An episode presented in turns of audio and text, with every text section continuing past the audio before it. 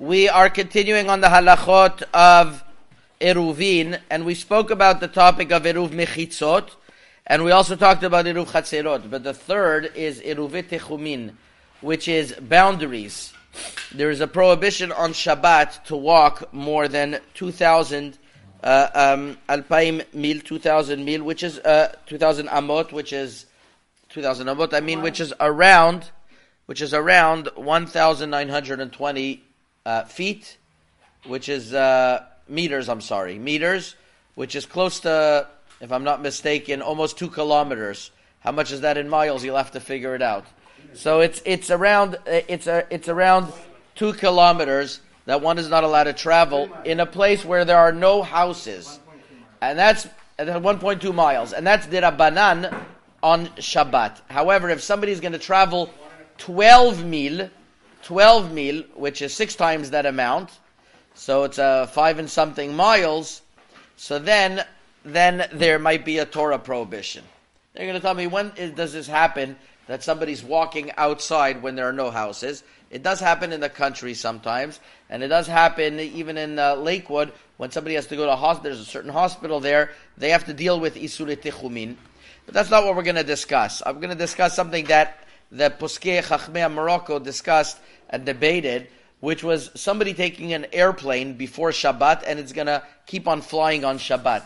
Is there a prohibition or not? And uh, Rabbi Yosef Misas was asked this question in Shelot Chuvot uh, Mayim Chaim, and there, uh, and there he discusses the following in Chelik Aleph Siman Kuf Lamed Aleph that if we, there is a concept of en chumin lemala me'asara, although you're not allowed to travel this amount on Shabbat, but if it's above yud tfachim of the ground, if you're if you're walking on top of uh, if on top of steps, in other words, on top of like uh, ty- type of like um, poles, jumping from one to the other, it's lemala miyut tfachim. Technically, the Gemara has a safek maybe it's not similar to the Bet Mikdash how they would carry, so it's not doing the Diglei Midbar, and therefore not, not similar to the Mishkan, and therefore there would be no prohibition of Tchumin. So Shulchan Aruch in Siman Taf Dalid brings a safek if there is such a concept of Tchumin above above 10 or not, and he says, since it's a derabanan, you can be lenient. Now, once again, you can only be lenient if you're going to go, um, if you're going to go 2,000 amot, but if you're going to go 12 mil, if you're going to go 12 mil, then, then, then it will be a deoraita. So either way, Rabbi Yosef Misas says, since there is no tchumin lemala meyud, it should be allowed. Then there was a response to Rabbi Yosef Mesas from Rabbi Shlomo Cohen from Debdou in the Sefer Lecha Shelomo Simantet. A great, great Chachamim that wrote a phenomenal Sefer Lecha Shelomo. And there he was also asked about an airplane, and he says, First of all, to say that en chumin lemala me'asara, that's only when you're going on top of the ocean, but not when you're going on top of land.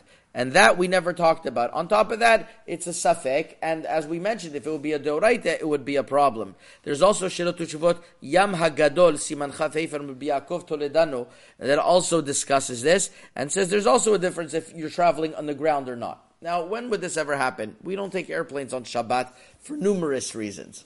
Sometimes this happens. I once got a question from someone.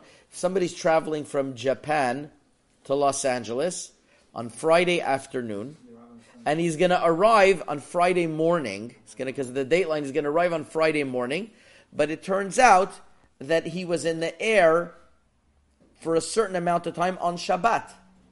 He was in the air for a certain amount of time on Shabbat. So it's a long discussion. I wrote a whole teshuva about this. That it could be that on one hand, you're putting yourself in a situation where it's going to be pikuach nefesh. You can't jump out of the plane once you're on there. But when you did it, it wasn't asur. So there's a bale nefesh. Uh, I'm sorry, uh, uh, uh, a ma'or who says, could you get yourself into sakana in the first place when you know you might have to violate Shabbat?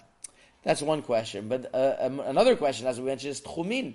If you're going, if you're if you're traveling in a place where there's a tchum on Shabbat, where there where, where you're more than I'm sorry, you're going more than than, than five miles in the air, which you are going to be going on Shabbat, so that might be an issue. So the poskim discuss back and forth. There's a sefer called Ta'arich Israel, somebody from Lakewood, and he brings in the name of Rabbi Bess from Los Angeles, who asked Rabbi Gustman, and Rabbi Gustman, who was one of the great Geonim of Vilna, was asked this question, and he said it was permitted. There was enough reason to permit, uh, but but further investigation says that's not alechatchila. That's that a person mamash has no choice. But if it's if it's going to, you're going to have many problems. Uh, you know, you, you could have many problems that can come. Number one, if you are going to be on the road, you have to make sure you have no muktzeh on the airplane. Plus, you have to make sure that you're going to do kiddush. You don't have to do havdalah because it's uh, Shabbat is going out on its own. We'll call it. It goes in and out quickly, and then you're. But kiddush you would have to do. So there are certain technicalities to it. It's better to avoid, but there is makom to be lenient if someone needs to take such a trip. Uh, Minchat Yitzchak was asked in Chelik Bet Siman Kuvav, what happens if somebody wants to go from Argentina to England?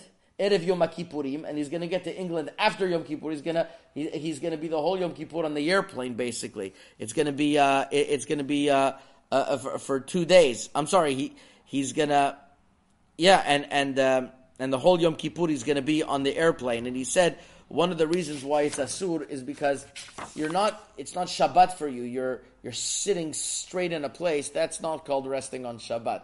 Okay, so there's discussions and debates about that, but in general, this is the maskana. Tchumin on Shabbat is something that you're not allowed to go more than 2,000 amud. We are going to discuss what's going to happen with packages that are coming in. They're coming chutz tchum. That is, that is relevant, or when somebody is traveling in that distance. But in our uh, case about taking an airplane, it's a fascinating question that the Chachmei Ma'arav already debated, and how it came out is that it might be that if you're not going to land on Shabbat, then there might be room to be lenient. Chazaku Baruch.